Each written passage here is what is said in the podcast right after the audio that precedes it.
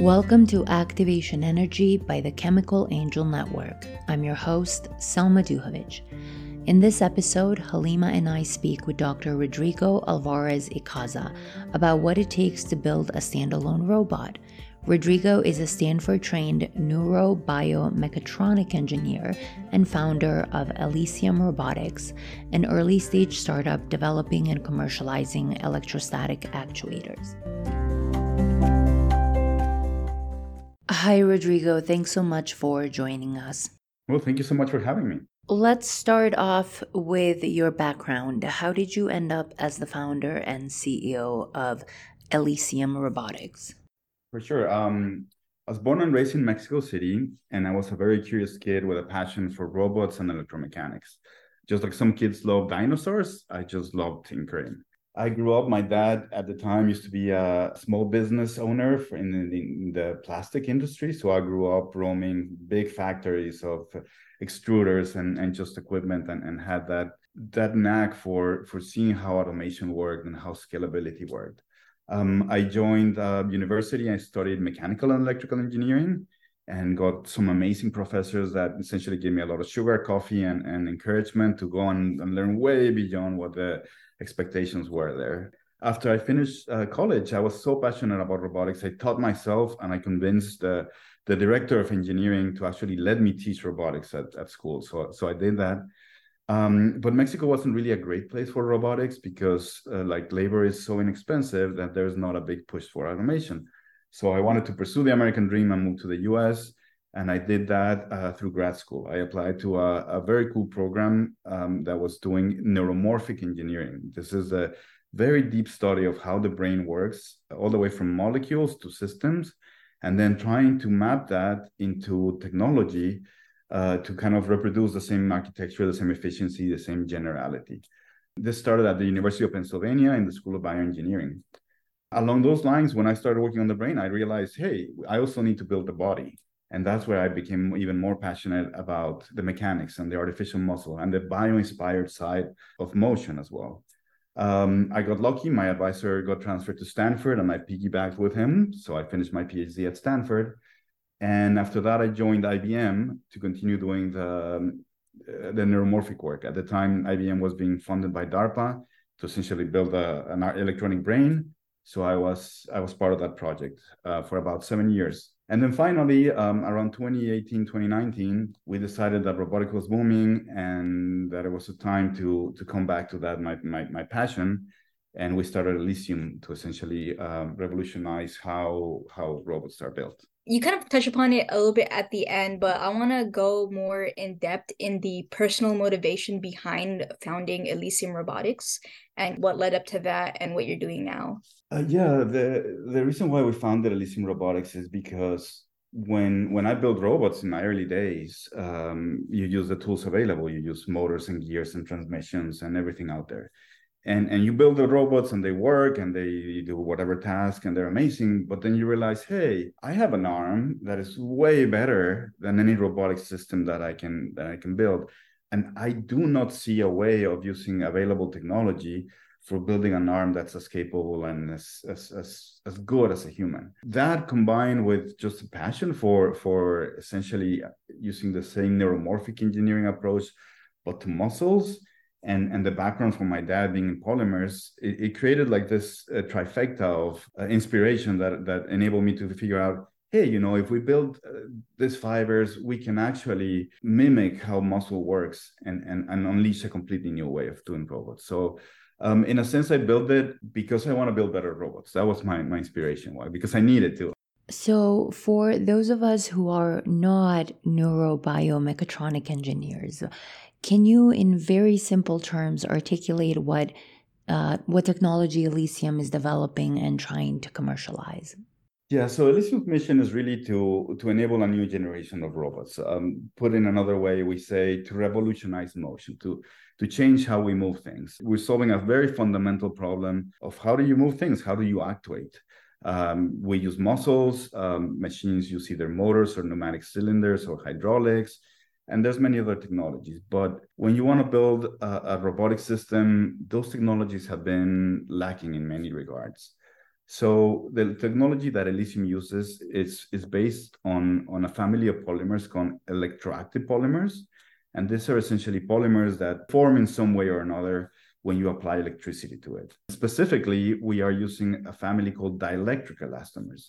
And these are some uh, polymers that were identified by NASA, DARPA, and SRI around the year 2000, which, which essentially use electrostatic energy to squish a very soft polymer and create motion. Uh, Elysium's core innovation is to take that family of materials and build them into tiny little microfibers that maximize the benefits of those materials and directly applies them as muscles to, to robots.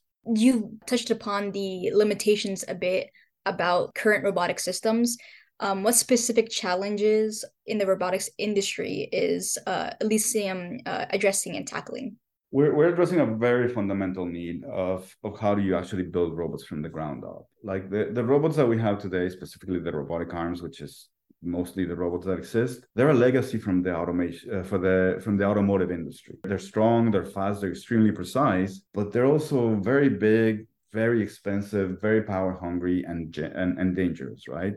Today, we're experiencing an incredible acceleration of artificial intelligence and just control. And, and there is no way or no amount of software that can overcome the limitations of an expensive and heavy and power hungry robotic system. So, what we're trying to do is actually build the robot in a way that is deeply bio inspired so that it can have the capabilities of a human, but also at an extremely low cost. And that way, you can leverage the advantages of AI. And instead of being able to deploy one robot that costs $100,000, you're going to be able to deploy 100,000 robots that cost one $1,000, right? So you change the equation and, and you open up that massive uh, deployability. Let's zoom out a bit uh, because I'm now wondering what suite of technologies are needed to make a robot. Absolutely. We, we, we feel like it's an incredible time because if you look at all the components that you need to create a standalone robot, a mobile and independent robot, we think that all of them are there except actuation, and we unlock this. Um, diving deeper, you need um, control algorithms and AI. We have a lot, and it's mature and it's practical, and it's getting way better. You need batteries. Um, thanks to the uh, EV uh, revolution, we have amazing batteries that are, you know, high capacity and inexpensive, and they're getting better.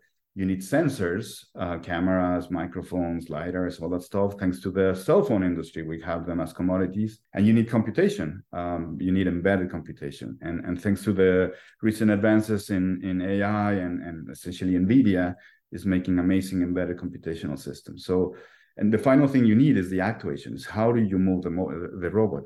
And that is where we come in. So, so we feel like we are the missing piece to unlock the robotics revolution. So, in any given robotic system, your technology is one of actuation. Um, on a fundamental level, what is so unique about Elysium's actuators? Right. So, we, we, we started this because our, our fundamental thesis is that we will not be able to deploy robots at scale without having a high performance and low cost actuator. Those are the, the two key principles. Um, we looked at everything under the sun of how do you make act, uh, actuations, how do you move robots, starting from the traditional um, electromagnetic motors that have a transmission and an encoder and sensors and become like a servo motor. This is what every robot uses. They're a masterpiece of engineering. They're super mature, but they're still heavy, power hungry, and expensive. And and we don't see a roadmap for making that better because it's a mature technology. Um, and then we looked at everything else that exists. And there's, you know, pneumatics, hydraulics, uh, piezoelectrics, memory shape alloys, all sorts of different things. Ultimately, what we came up with is, is leveraging these dielectric elastomers to, to produce the motion because they had really good intensity metrics. But if you look even deeper, if you look just at the at the physics, at the core physics, our technology is based on electrostatics and that is pretty much how your muscles work at the at the at the protein level. Um, the little molecules attract each other, but it's also a very beneficial technology for robotics because it means the, the, the static part means that you're using static electricity, which means you're not moving it back and forth. So you use your batteries very effectively. Uh, the counterpoint to that is electromagnetics, which is what every motor and every uh, servo motor works on. And, and, and for those, the fundamental physics is Lorentz law, where you actually have to be running a current through a conductor to produce a force. That means that holding a force, you're constantly draining your battery and producing heat. So at, at just the most fundamental level, we think it's electrostatics versus electromagnetics and that's why Elysium has the electrostatic advantage. Can you share some quantifiable metrics that highlight the superior performance of your robotic platform compared to traditional alternatives? Uh, yeah, actuation is all a game of numbers. It's it's it's based on core performance and how much energy density you can have and how much displacement you can form or so. Um, and it's a really unforgiving space because uh, you build something and and if it doesn't have what you need you can you cannot add anything to it because you're just kind of adding mass and decreasing your your energy density. So for us we've been pursuing matching biology matching the the, the same displacement the same force the same energy density as biology.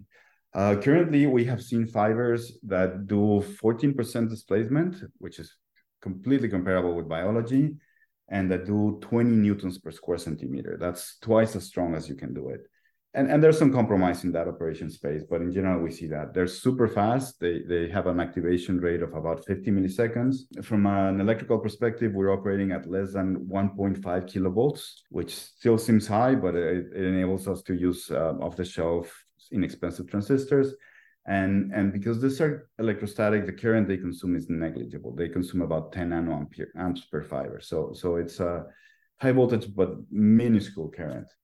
Um, and we have a roadmap to even reducing the, the voltage more. In terms of energy density, we think we're about 10 joules per kilogram or so, which is comparable with muscle. So, so we're getting into the space where we are having the same performance as natural muscle, and that enables us to build bio-inspired robots but we know there's way more performance coming out of these fibers as we continue to mature the materials and the and the process engineering. Can you also discuss the potential applications and industries that stand to benefit from Elysium's high performance robotic platforms?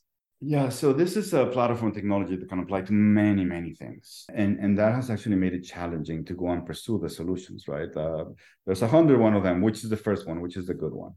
Uh, we think there's there's at least two key places as a primary target, and and then many other applications. The first one is just robotics, is being able to build somewhat bio-inspired robots that have uh, one, two, three, five fingers. If you want seven, we'll give you seven fingers, uh, but that have this kind of fine touch and dexterity to be able to process soft goods like pick up a t-shirt or pack a peach or or assemble an iPhone or do things that require some dexterity, but also at small scale and, and, and low cost. The other, the other domain where this takes a lot of precedence is in prosthetics. Building a robotic hand and a prosthetic hand is not that different.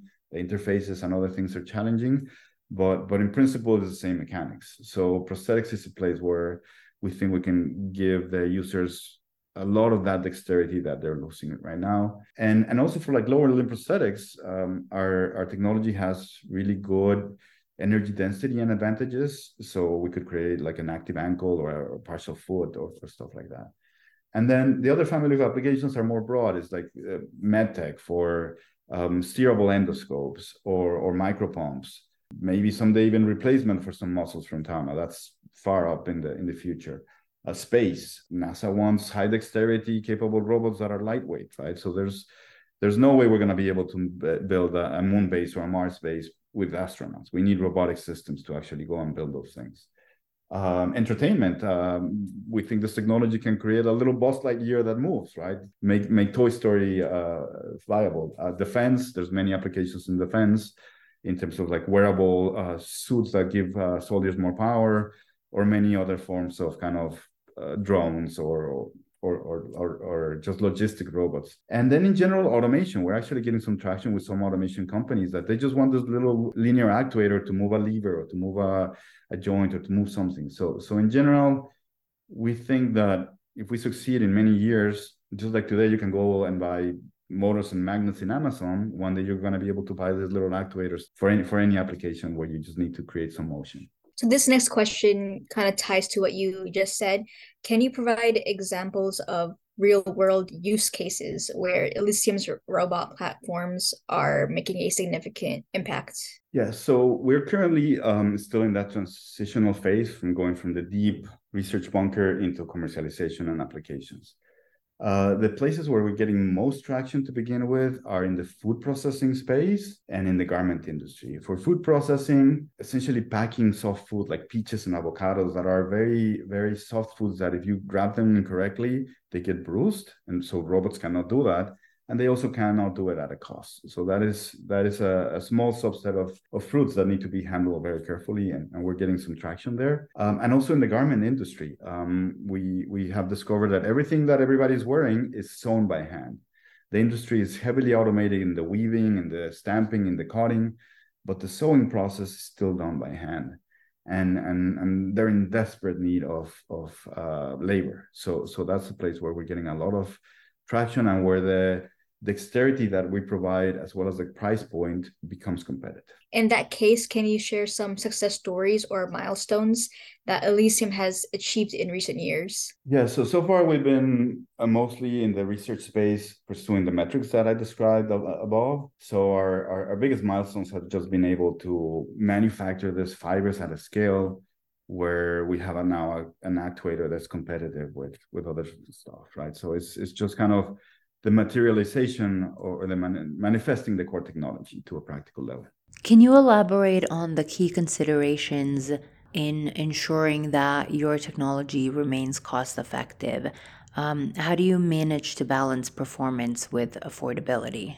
Yes, so we just did a, a scale up analysis and we find that the biggest cost is the choice of materials, the raw materials. Um, at the end of the day, uh, the, the equipment to process the materials and create the fibers, as well as integrate the actuators, was conceived from the start using inexpensive, like 3D printed parts.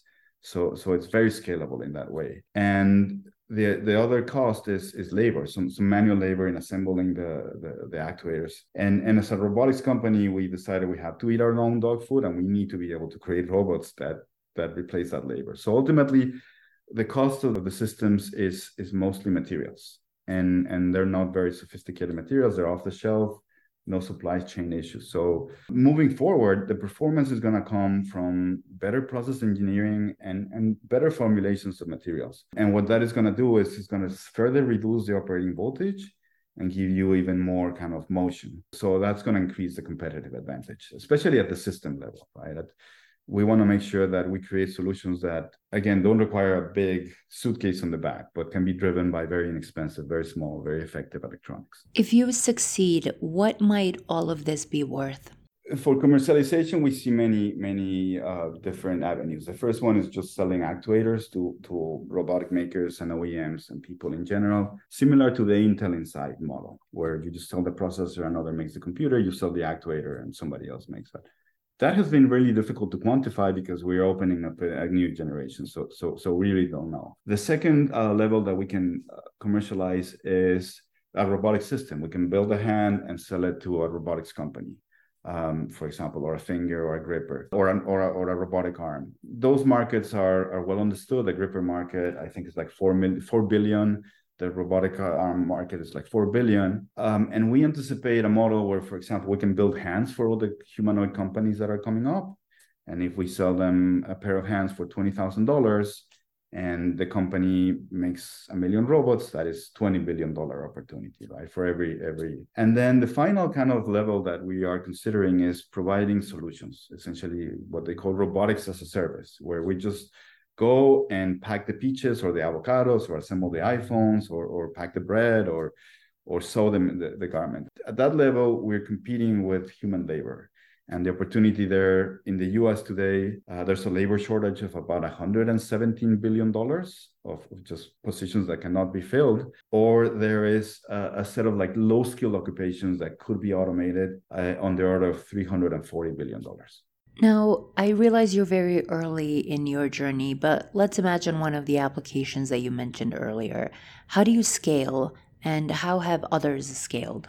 Yeah, if we if we deploy this via a solution provider with the robots as a service, what, what similar companies are finding in the market and doing simple things just like pick and place or welding uh, or, or, simple tasks that the current robots are capable.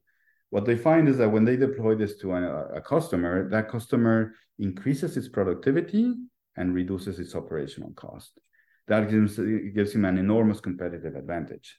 So it triggers kind of like a snowball effect where the other competitors in that same industry either have to automate and bring it on or, or operate at a disadvantage. So it creates this very beneficial kind of uh, snowball effect where if if you're giving value to somebody, everybody else wants that value. In general, what challenges do you anticipate in achieving scale? Bringing a new technology to a market is is very challenging because you have to solve the difficult problems, right? Any problem that has solvable with traditional robots has been solved. It's done. It's only the, the hard problems that are remaining.